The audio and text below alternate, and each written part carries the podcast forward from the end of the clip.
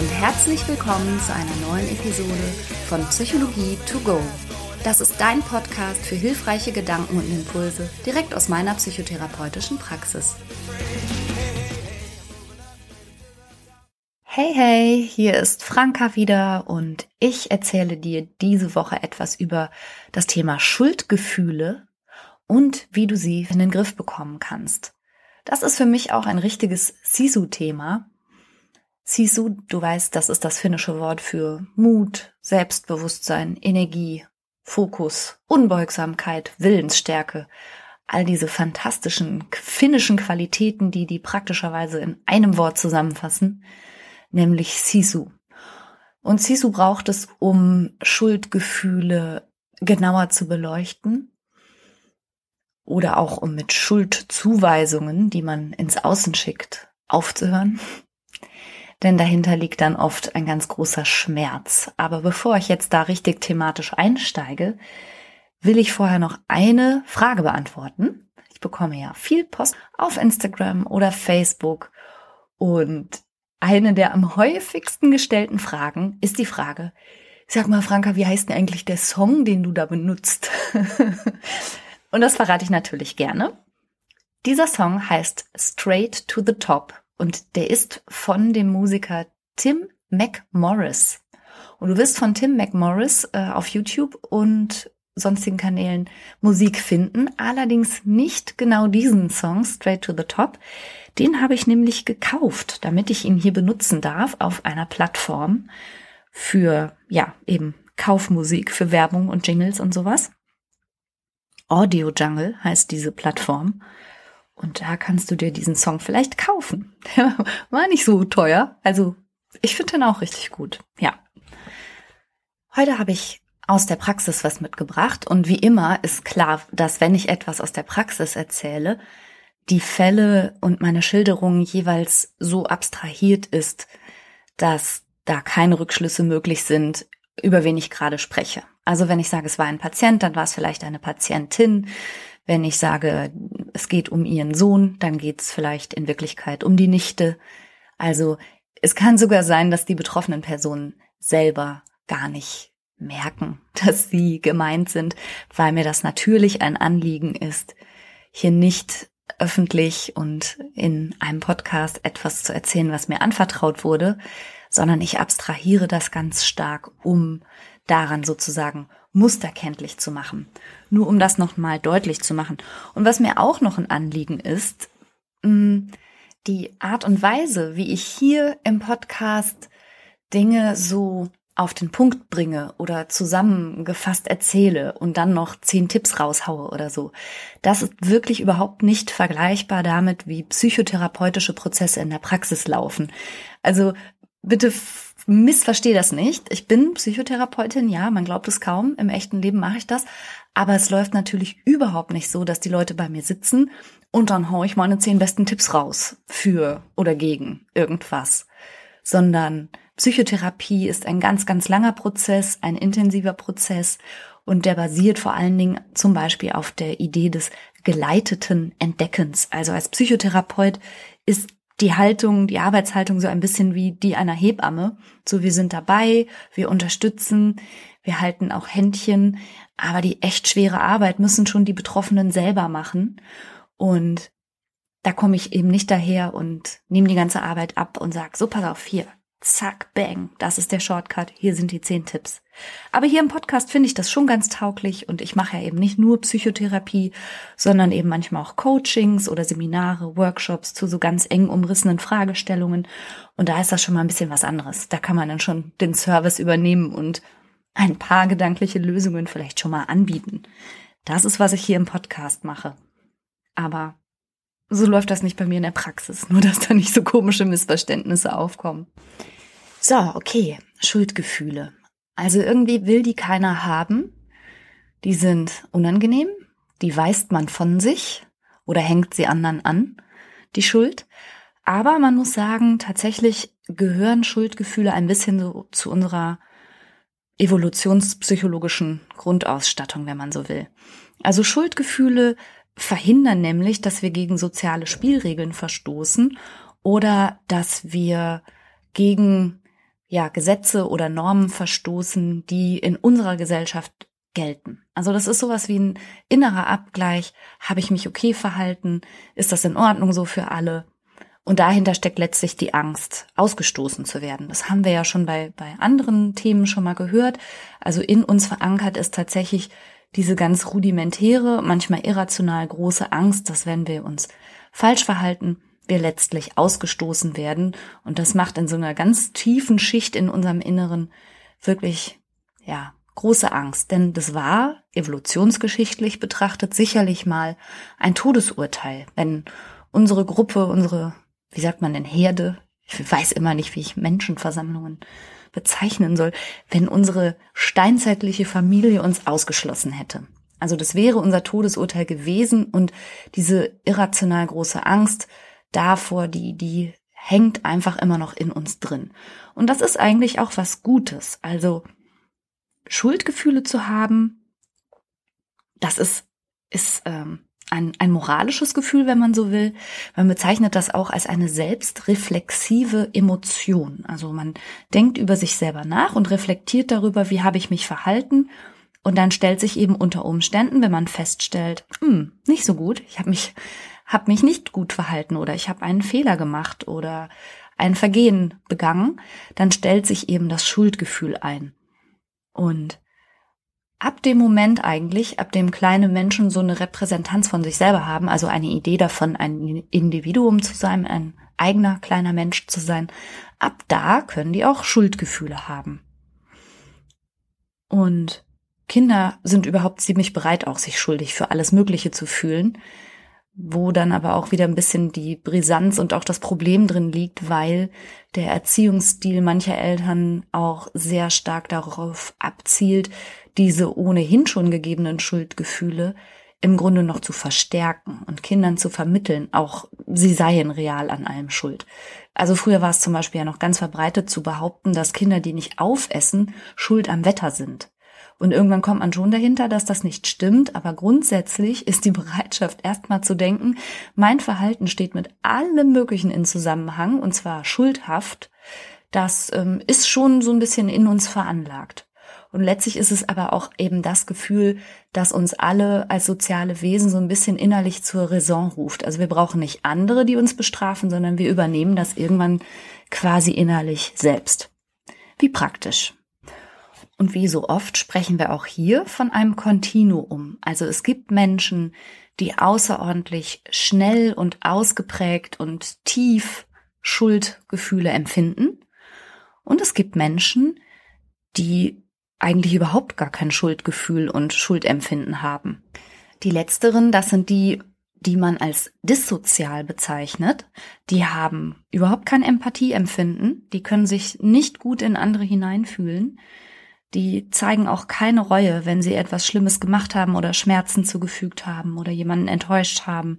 Also übernehmen keinerlei soziale Verantwortung eben auch kein Schuldgefühl, nachdem sie etwas getan haben und sogar wenn sie etwas richtig Schlimmes getan haben, das sind diejenigen, die man so landläufig als Psychopathen bezeichnet. Das sind wirklich gefährliche Persönlichkeiten, aber über die möchte ich jetzt heute mal nicht sprechen, sondern heute spreche ich über die eben auf der anderen Seite des Spektrums, die, die sich schon grämen, wenn sie jemandem aus Versehen die Tür vor der Nase zugeknallt haben, wenn sie nicht haben kommen sehen oder auf den Fuß getreten sind oder möglicherweise ein falsches Wort gesagt haben zur falschen Zeit und darüber nachts nicht schlafen können. Also diejenigen, die wirklich permanent und ausdauernd gequält sind von einem Schuldgefühl, oder auch dem, was man schlechtes Gewissen bezeichnet, oder auch Scham. Das ist alles ein bisschen bisschen innerlich ähnlich, wobei Scham eher so ein allumfassendes Gefühl ist, so ein allumfassendes schlechtes Selbstwertgefühl, was so mit einer insgesamt negativen Bewertung der eigenen Person zu tun hat. Also es ist eher sowas wie ein permanent schlechtes Gewissen, ohne eigentlich irgendwas falsch gemacht zu haben. Also so ein tiefes Gefühl von ich bin falsch. Das ist Scham.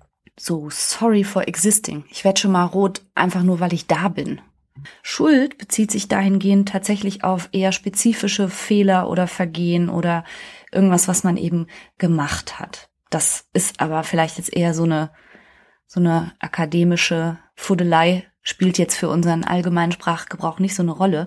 Also diese Gemengelage, diese innere Gemengelage aus Schuld, Scham, irgendwie sich nicht gut fühlen, das Gefühl zu haben, gegen moralische Normen verstoßen zu haben oder gegen Gesetze und Regeln und Spielregeln und da irgendwie falsch gelegen zu haben. Das Gefühl möchte ich heute gerne besprechen. Im psychotherapeutischen Kontext habe ich am meisten mit Schuldgefühlen zu tun bei Patienten mit Depressionen. Also bei depressiven Erkrankungen gehören Schuldgefühle, wenn man so will, zum Symptomkomplex dazu. Also in der International Classification of Diseases, in der ICD-10, die wir zurzeit heranziehen, um unsere Diagnosen zu begründen und zu stellen, steht als Kriterium drin, dass Schuldgefühle und Gefühle von eigener Wertlosigkeit sehr häufig sind. Das heißt, du kannst, wenn du häufig unter Schuldgefühlen leidest, das vielleicht mal überprüfen, ob das irgendwie erst in jüngerer Vergangenheit hinzugekommen ist, ob das eigentlich eher untypisch für dich ist, dass du dich so viel grämst und so viel grübelst, oder ob das möglicherweise eingebettet ist in einen etwas größeren Zusammenhang, auch von niedergedrückter Stimmungslage, vielleicht Motivationsverlust, vielleicht Antriebsverarmung, vielleicht Schlafstörung. Und dann könnte das auch schon bei einem milderen depressiven Geschehen einfach zu einer Gesamtsymptomatik dazugehören. Jetzt kommt Werbung. Unser heutiger Werbepartner ist Frank. Und da fühle ich mich natürlich direkt ein bisschen emotional hingezogen. Weil du Franker bist? So in der Art. Nein, aber tatsächlich fühle ich mich deshalb auch hingezogen, weil ich denke, boah, mit drei Söhnen hätten wir das mal gerne früher gekannt, oder? Du meinst einen so günstigen Mobilfunktarif in so einem guten Netz? Genau. Also wenn die ihre Podcasts auf doppelter Geschwindigkeit durchhören und dabei gleichzeitig durch alle Apps hopsen, da geht ja schon mal so ein bisschen Datenvolumen drauf. Auf jeden Fall. Wenn dann noch ein bisschen Streaming dazu kommt, dann ist ruckzuck der Monat zu Ende. Ja. Aber auch unsere Podcast-Hörer, von denen wir wissen, dass sie unseren Podcast sehr gerne im Auto und bei längeren Fahrten hören, verbrauchen natürlich auch etwas an Datenvolumen. Und das alles ist mit Frank kein Problem mehr. Denn es gibt jetzt einen äußerst günstigen Tarif im besten D-Netz. Mit Frank gibt es keine Vertragslaufzeit und damit auch keinen Stress. Man kann das einfach über App abschließen und da verwalten. 10 Gigabyte kosten 10 Euro und für alle VielsurferInnen gibt es 20 Gigabyte für 15 Euro. Und das ist wirklich, also wirklich so ein gutes Angebot. Und nicht nur, dass ihr neben diesem super Tarif auch noch eine AllNet-Flat habt und natürlich im auch getestet besten Telekom-Netz mit 5G surfen könnt. Nein, ihr könnt das sogar auch monatlich kündigen, was ich total gerne mag, ehrlich. Diese ganzen Vertragslaufzeiten ist gar nicht so meins, ne? Ja, ich weiß. Monatliche ja. Kündbarkeit ist Freiheit. Man ist also Frank und Fry. Ja. und das Beste ist, bis zum 30.06. gibt es nochmal 4 Gigabyte on top. Es gibt dann also 14 Gigabyte für 10 Euro oder 24 für 15 Euro. Und zwar mit dem Code Psychologie 4. Also sichert euch jetzt bis zum 30.06. mit dem Code Psychologie, großgeschrieben, 4, dauerhaft 4 GB monatlich extra. Und wie das funktioniert, das seht ihr in den Show Notes oder könnt es einfach unter www.frank mit ae.de slash Psychologie nachlesen. Oh, Franka, endlich mal gutes Netz. Ich bin so froh, ehrlich. ja, und die Kinder erst. Werbung Ende. Und das andere, wo ich Schuldgefühle aber noch ein bisschen häufiger sehe, glaube ich, das sind diejenigen, die einfach gelernt haben und einfach auch eine entsprechende Persönlichkeitsstruktur ausgebildet haben, die sehr stark an Regeln und Normen und Moral und Ethik und sowas ausgerichtet ist. Das ist eine bisschen perfektionistische, zwanghafte, rigide Struktur, die kommt nicht über Nacht, sondern das ist natürlich auch das Ergebnis von bestimmten biografischen Erfahrungen, die einem einfach hm, nahegelegt hat, sich selber recht straffe Leitplanken zu geben fürs eigene Leben. Ja, also irgendwas in der Biografie hat nahegelegt, es gibt für alles einen richtigen Weg. Es gibt immer nur die Möglichkeit, Dinge zu machen. Es gibt richtig und falsch. Es gibt schwarz und weiß. Es gibt gut und böse.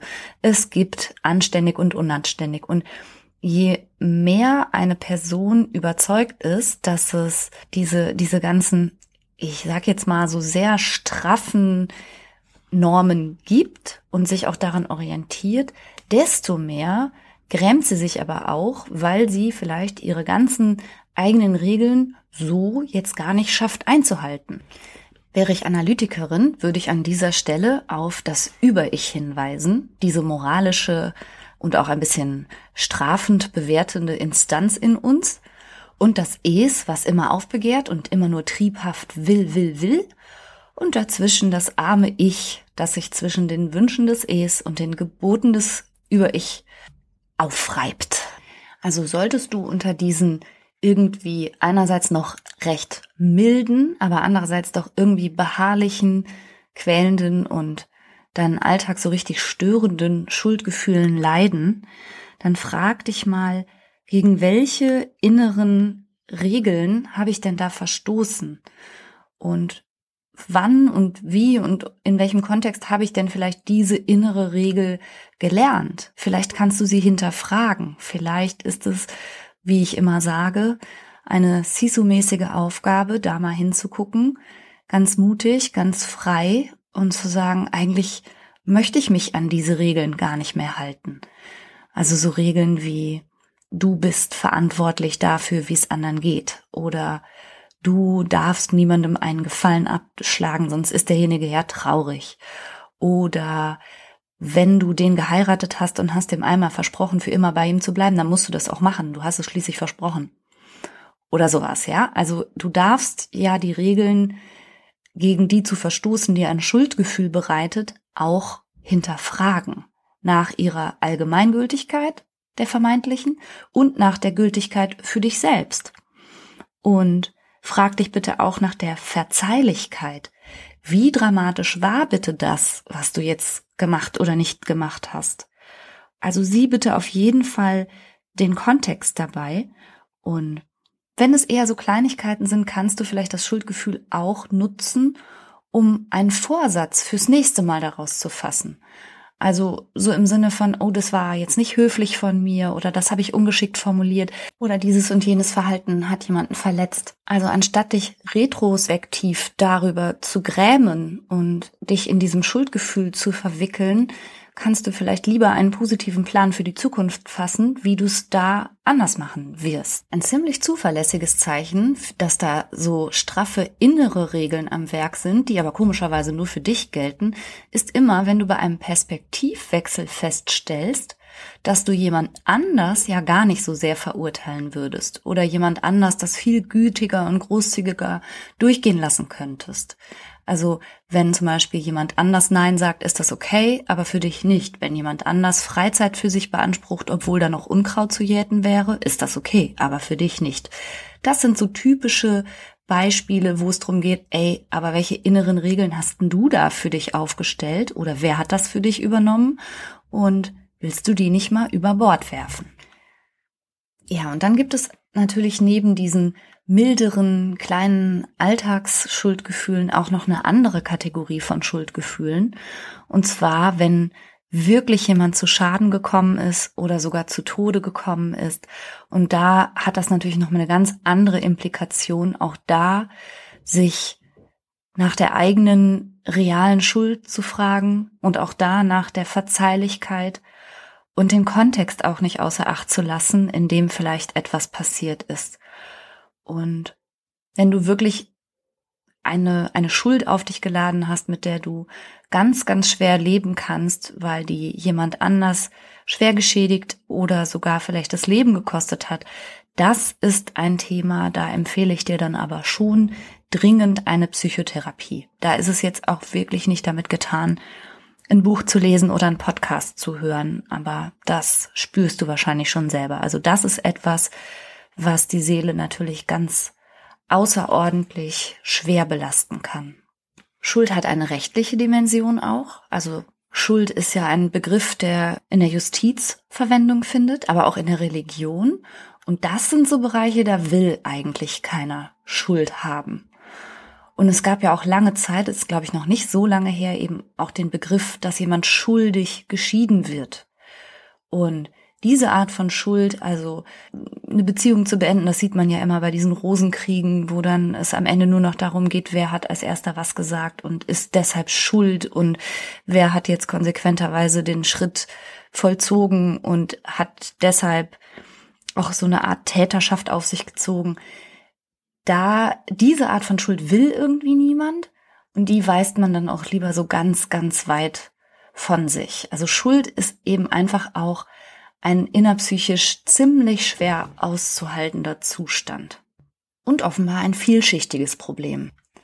Ein Patient von mir hat seinen Vater verloren und hat aber ihn im Sterbeprozess vorher und in der langwierigen und schweren Erkrankung auch ganz intensiv begleitet. Und da ich ja meinen Patienten begleitet habe, habe ich das also auch mitbekommen. Also Mühe und Aufwand und die Schwierigkeiten, die es jetzt durch Corona gab, die Krankenhausverlegungen. Ich habe aber auch mitbekommen, wie mein Patient sich in das Erkrankungsgeschehen so reingefuchst hat, also selber wirklich auch Expertise aufgebaut hat und wie oberfürsorglich er wirklich war und bis zuletzt alles getan hat, damit sein sterbender Vater ja die Pflege und Fürsorge bekommt, die er braucht.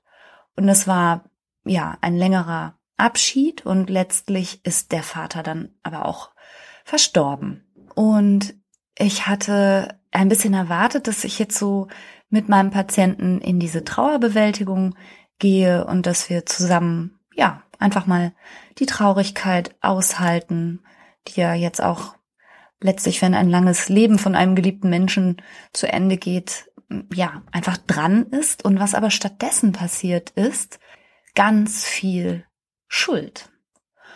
Und zwar in beide Richtungen. Zum einen hat mein Patient wahnsinnig viele Vorwürfe gegen die Ärzte, gegen die Pflege, gegen die Hygienekonzepte im Krankenhaus, wobei jetzt Corona keine Rolle bei dem Todesfall spielte, aber die Maßnahmen wurden einerseits als zu lasch bezeichnet, andererseits aber auch als zu forsch, weil die Besuchszeiten dadurch schwierig waren und so weiter. Also es gab ganz viel Schuldzuweisung in Richtung der Ärzte, die hätten irgendwas übersehen, irgendwas zu spät gemacht, irgendwas gar nicht gemacht.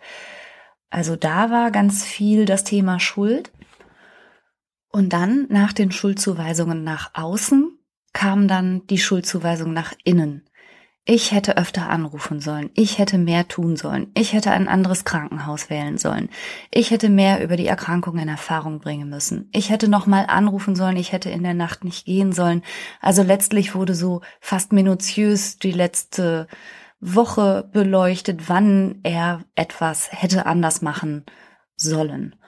Und das fand ich so interessant. Also wie kommt dieser Reflex zustande, mit, mit Schuld an diese Sache ranzugehen, wo jetzt für mich als Außenstehende und doch irgendwie involvierte Person so klar war, dass gar nichts anderes hätte laufen können. Und dass das Schicksal dieses Vaters jetzt wirklich auch nicht mehr hätte abgewendet werden können nach dieser schweren Erkrankung, allenfalls aufgeschoben. Ich habe ein Zitat dazu gefunden, das ist von Oscar Wilde und der sagt, Schicksalsschläge lassen sich ertragen. Sie kommen von außen, sind zufällig aber durch eigene Schuld leiden, das ist der Stachel des Lebens. Und wenn das stimmt und man glaubt Herrn Wild, dass Schicksal besser zu verkraften ist als Schuld und dass Schuld der Stachel im Leben ist, dann macht das ja eigentlich viel nachvollziehbarer, wieso Menschen ja sozusagen Schuld exkulpieren, also anderen Leuten die Schuld geben, selber nicht schuld sein wollen. In bestimmten Kontexten will niemand schuldig sein. Da sind es immer die anderen oder der oder die andere ist es gewesen und man selber ist das Opfer. Das sollte man ja dann so meinen. Also verwirrend. Es scheint so zu sein, dass Menschen teilweise unter Schuldgefühlen leiden, wo sie gar nichts falsch gemacht haben. Und es scheint so zu sein, dass Menschen Schuld weit von sich weisen, selbst wenn sie vielleicht irgendeine ursächliche Beteiligung hatten. Und mal ist Schuld etwas, was ich überhaupt gar nicht haben will, aber mal scheint Schuld auch etwas zu sein, was ich mir einlade, oder meine Psyche mir sozusagen nahelegt, ohne dass das jetzt von außen unmittelbar so zu teilen und nachzuvollziehen wäre. Und darin liegt so ein bisschen der interessante Plot-Twist, was Schuldgefühle angeht. Jetzt könnte man ja reflexhaft denken, oh, Schuldgefühle, böse, böse, die muss man auch therapeutisch mal sofort wegmachen und wegtherapieren. Aber tatsächlich gibt's jemand anders, und das ist Erwin Yalom, der ist ein ganz toller Gruppenpsychotherapeut, und der betrachtet Schuld nämlich noch ein bisschen anders. Und zwar sagt er hinter so Schuldgefühlen und auch so Gedanken wie, ich hätte mehr tun sollen oder ich habe nicht alles versucht und ich habe nicht das Menschenmögliche unternommen oder so, dass darin letztlich der Versuch und ja auch die Überzeugung steckt, es hätte etwas gegeben. Ich zitiere das mal, das ist aus seinem Buch Die Liebe und ihr Henker, und da sagt er, denn wenn man sich vorwirft, nicht alles Menschenmögliche unternommen zu haben, dann folgt daraus, dass man tatsächlich etwas hätte tun können. Ein beruhigender Gedanke, der von unserer jämmerlichen Hilflosigkeit angesichts des Todes ablenkt. Und hinter dem Gefühl, man hätte mehr tun sollen, scheint also quasi der Wunsch zu stehen, irgendwie das Schicksal zu beherrschen. Und das bedeutet, wer schuld ist, hätte etwas in seiner Macht gehabt. Und wer Macht hat, ist nicht ohnmächtig. Und wer nicht ohnmächtig ist, ist auch nicht hilflos. Und das scheint nämlich das Gefühl zu sein, was Menschen unterm Strich noch mehr fürchten als Schuld, nämlich Ohnmacht und nichts tun zu können.